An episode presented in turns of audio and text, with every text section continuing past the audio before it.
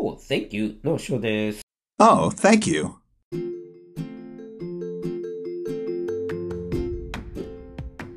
あの、マイナンバーになんか登録するのに抵抗する人たちがいますよね。なんでなんだろうなってちょっと思うんですよね。なんか記事でね、ちょいちょい見るんですよね。あの、マイナンバー登録が何？任意っていうか、まあ、任意なのかな？わかんないけど。なのになんかこれはまるでこれこういう施策をやるとまるで強制してるみたいじゃないかみたいなことを言ってる記事がねあるんですけどね。なんでマイナンバーそんな嫌なのかなと思うんですよね。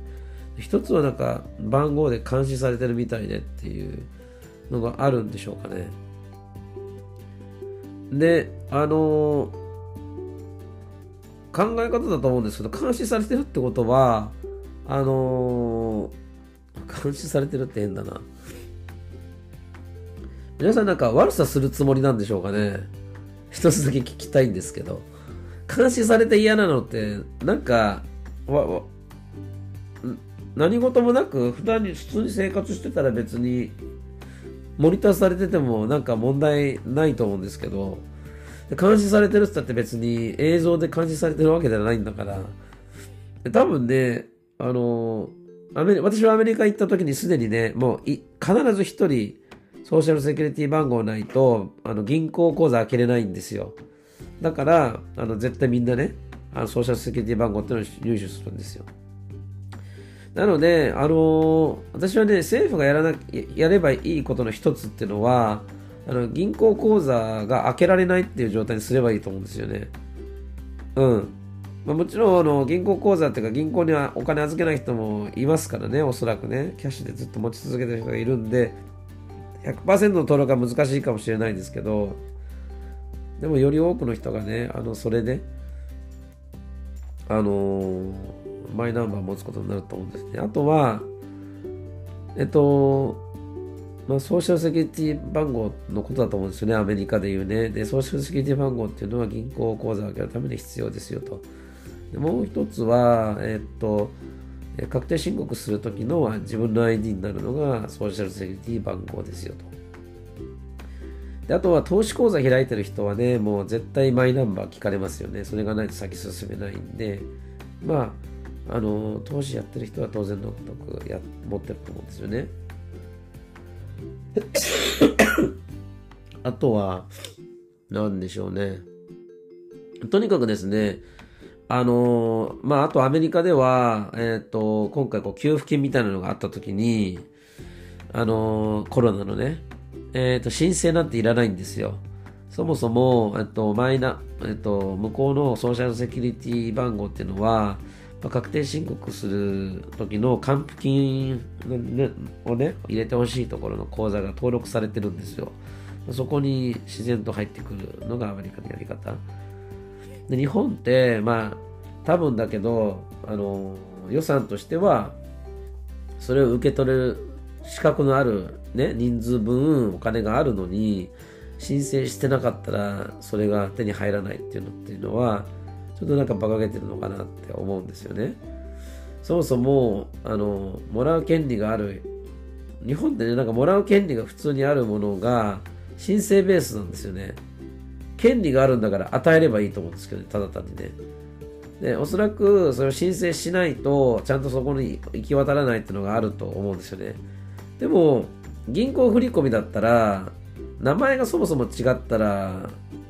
例えばですけどね、あの、名前がそもそもそこに違ったらね、あの、振り込んでも戻ってきますよね。で、仮に、まあ、基本的にはその銀行、その口座の、え名前はその人が持ってると仮定すれば送ってもいいんじゃないかなと思うんですよね。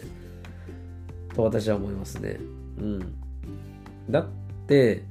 あ、だからまあまあ、要は申請しないとどこの口座に入れていいか分かんないっていうことが存在してるわけですよね。なぜかというと日本で確定申告って個人がやらないですよね。あまりね。なんか会社で全部税金ってやってもらったりしますよね、年末にね。会社でね。だからそれがあるのかなってすごく思うんで、えー、まあ、一つは、あの、実際にちゃんとこう、登録をしないといけないのかなって煩わしさはあるかもしれませんね。でもまあアメリカだってね、今今はもう、まあ私の言ったね、95年からはもうすでに当たり前のように一人がね、持ってなきゃいけないものだったわけなので、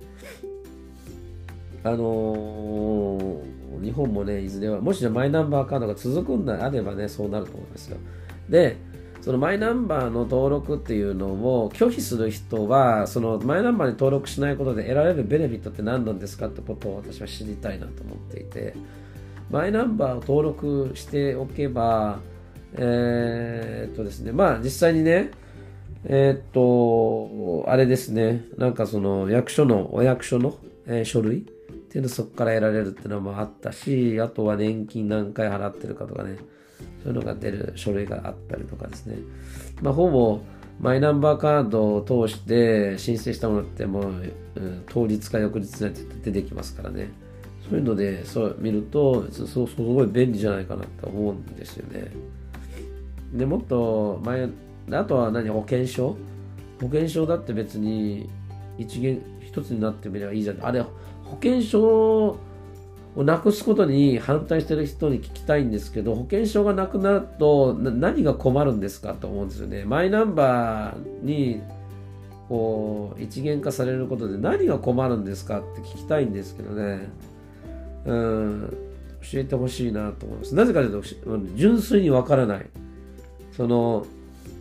なんていうの、反対してる意味がわからないというか、あの、ハンコ廃止するときにもすごく反対した勢力いましたけど、ハンコがなくなって、あの、回らなくなる、なんか業務ってあるんですかねと。でもっと言うと、ハンコが、えっ、ー、と、要は手書きのサインね、筆跡鑑定すれば、まあその人だってわかると思うんですけど、どっちの方が偽物が出やすいですかっていうことを犯行の方が偽物が出やすいっていうことを証明できる人いるのかなと思ってて、証明してほしいんですよ。なぜかというと、まあ、あのー、あれなんだっけ。実印だったらね、すごく細かに作られてるから、なかなか同じものを作り出すって難しいと思うんですけど、一般的な名字をね、シャチハタみたいな、シャチハタっていうか、まあ、簡単なね、ハンコありますよね。あれを、なんていうの作れる。まあ今オンラインでも作れますけど、同じ経由でね、同じハンコを作って、それが違う人が作ったものだって証明できるってどうやって証明するんですかね要は、犯行が効力を持つには、それがその押した人が唯一持っている、その世界、この国で唯一持ってるものというのが証明がないと難しいですよね。例えば佐藤さんとか鈴木さんっていうのはたくさんいるわけで、ね、その佐藤さん、鈴木さんがどれも、どれを使っても、ね、どの佐藤さんと鈴木さんがその佐藤さん、鈴木さんの反抗をしたのかなんてわからないじゃないですか。そこになんで、でも、その手書きのね、あの署名だったら、一人一人絶対筆跡とか書き方が違うから特定できますよね。ハンコだと特定できないのになんでそのハンコが効力を持つのかを説明を受けたいんですよね。納得したい。反対するのがすごくね、いいと思いますよ。協議できるんでね。うん。だけど、あのー絶対に効力がこっちの方があるっていうことを小学校5年生が聞いてもそうだというふうなね思えるような説明をね聞かせてほしいなってちょっと思いますね。うん。そもそもね本当に効力持ってるんだったら使わなくていいなんてことにならないでしょ。思うんですけど。ね。と思いますよ、私は。本当にそれがなければ、もう、あの、世の中回らないっていうものだったら、あの、行政のところでね、使わなくていいなんてことにならないんじゃないですかね。必要がないからなくせるんですよ。ただそれだけの話ですよ。うん。でもね、例えばシャチハタさんがね、例えば、あの、犯行なりだいろいろ、まあ、犯行がダメでもいろんなもの多分、大きな会社なんでね、やってられてると思うんですけど、今、あの、ドキュサインだったっけ？ベリーサインって言ったっけ？ドキュサインって言ったっけな？電子署名の会社ありますよね。電子署名の会社ね。えー、そういうのもあると思うんですけど、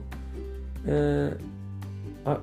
私はね、シャチハタさんにはね、そういったものをあの世界で先駆けて作ってほしいと思いましたよ。ああいう企業が出る段階でも前に。うん。ハンコの会社かもしれないけど、そうじゃなくて、署名の会社だと思うんですよね。同じだと思うんですよ。署名、で、署名イコール、その、拘束力のあるね、何かっていうね。うん。要はその、本人が書いたものじゃないんだけど本人と同じだよという拘束力を持てる商品なわけですよね。それを私はねシャチハタさんにね世界に先駆けて作ってもらいたかったですよね。どんなに叩かれようが。それをなぜかねその海外のあのかあの海外の会社にサクッと取られていってね、えー、行ってしまうのは本当にもったいないんじゃないかなと思いますよ、ね、せっかくいい会社なのに。私はシャチハタさんはね、いい会社だなと思ってるところ一つはね、あの、ハンコもね、いろんな形式がありますよね。まあ、ハンコ自体はね、同じなんですけど、その、今まではその、蓋がついて、ポチッと押すものがありましたよね。あの、それよりも前には手肉をつけてやるのがありましたよね。で、で手肉じゃなくて、その、本当にボタン、あ、じゃなくて、あの、蓋取ってパチってやるね、本当に綺麗にね、あの、毎回綺麗に出る、あの、ハンコですよね。で、今度はその、まあ、社長さんに限らないのかもしれないですけど、ペンの裏についてたりだったりとかね、それとか、えっ、ー、と、今度は、蓋がね、なくなったりするんですよ。だからその蓋がいらないような、要はその、えっ、と、押すときに、押すときにだけ自動的に蓋が開くような仕組みのやつね、ありますよね、シャッチャットさんね。ああいうのなんかもう素晴らしいアイデアだと思いますよ、私は。うん。本当に、あの、かゆいところに手の届くね、アイデアを、小さいね、モデルでね、しっかりと作り上げて、で、私はね、それを Amazon で買ったわけなんですけど、まあ Amazon でね、まあフォントを選んで、で、その外見を選んで、で自分の名前を、まあ、あの、ギフトかな？本当だ、本当だったらギフトのね、あのメッセージ書くところがあるんですけど、そこに書いて、で、それで送ってくるんですよね。で、あんな売り方ね、もできてさ、すごい、なんていうの？あの素晴らしいなと私は個人的には思っててなんでそこまでのことができるのにそのドキュサインみたいなドキュサインで合ってたかな？ちょっと調べよう。間違えたら嫌だなというところでドキュサインだっけ？そうだねドキュサインですよねこれねうん。そうそうそうそう。夏、要は夏印、電子夏印ですよね。でまあ、おそらく今はね、電子夏印は普通のようにあって使われてるから、それはそれでいいと思うんですけど、ああいうのって、ああいうのを、その電子、せめてね、せめて電子夏印を主流にして、その、フィジカルな犯行をね、廃止してほしかったってすごく思うんですよね。なぜかというと、シャチハタさんがやってくれないと、あの、いつまでもね、あ、シャチハタさんがね、それをなくしてくれないといつまでも不動産とかね、あの、ローンローン契約のとこでね、毎回そこを押され、押さなきゃいけなくなるんですよ。で、あと銀行もそう。その犯行があるっていうそ事実がね、その銀行の、その同じ犯行じゃなきゃダメですよっていう文化をずっと維持してるんですよ。で、仮にね、じゃあ、シャチハタさんがハンコを廃止しますってことになりますね。まあ、あの、シャチハタさんだけじゃなくて、日本からね、ハンコを廃止しますってことになりますよね。そしたら、そういう時代でも、じゃあ銀行はハンコを求めるのかって言ったら求めないですよね。だってお客さん減りますもん。銀行はもともとは自分でお客さんがせあの何ちょ貯金してくれたお金を使ってお金を運用してるわけですよね。だからやっぱそのまだ犯行なの？じゃあもう別のか別の銀行行くよっていうふうに言われるのはきついわけですよね。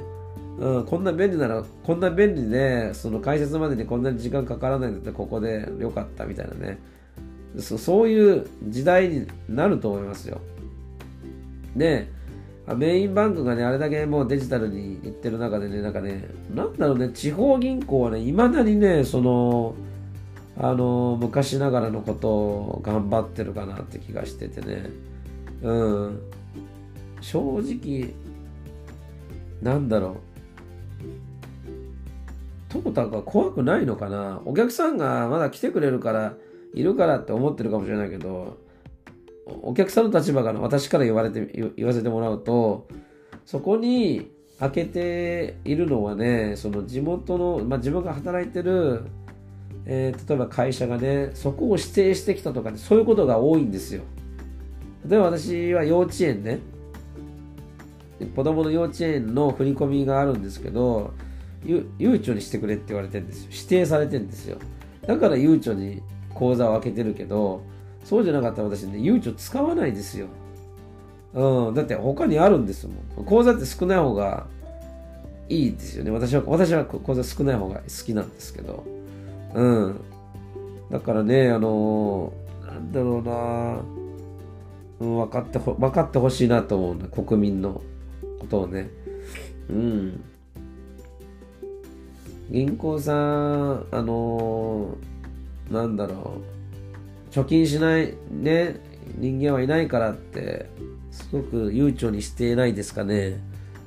あの、銀行は別にどこでもいいんですよ。国民からすれば。うん、言ってみればもし、ね、なんだろう、デジタルバンキングがね、でできるんだったら、あの、視点が近くになくたっていいし、うん。しかも、もう、オンライン、私、ね、あの、オンラインだけで、オンラインだけでこう解説できる楽天バンクとかのが使い勝手がいいし、うん。と思ってる人なんでね。うん。まあ、あの、人口の業態がね、その、あれが変わってきたら、本当に昔ながらの業態でずっと続けてるところっていうのは難しいんじゃないかなっていうふうに思いますけどね。うん、まあでも、うん、なんていうのか、あの、な、うん、電子夏印っていうのかな。電子夏印じゃないや。あの、反抗という文化がね、本当に完全になくなってくれることを祈ってます。それでは。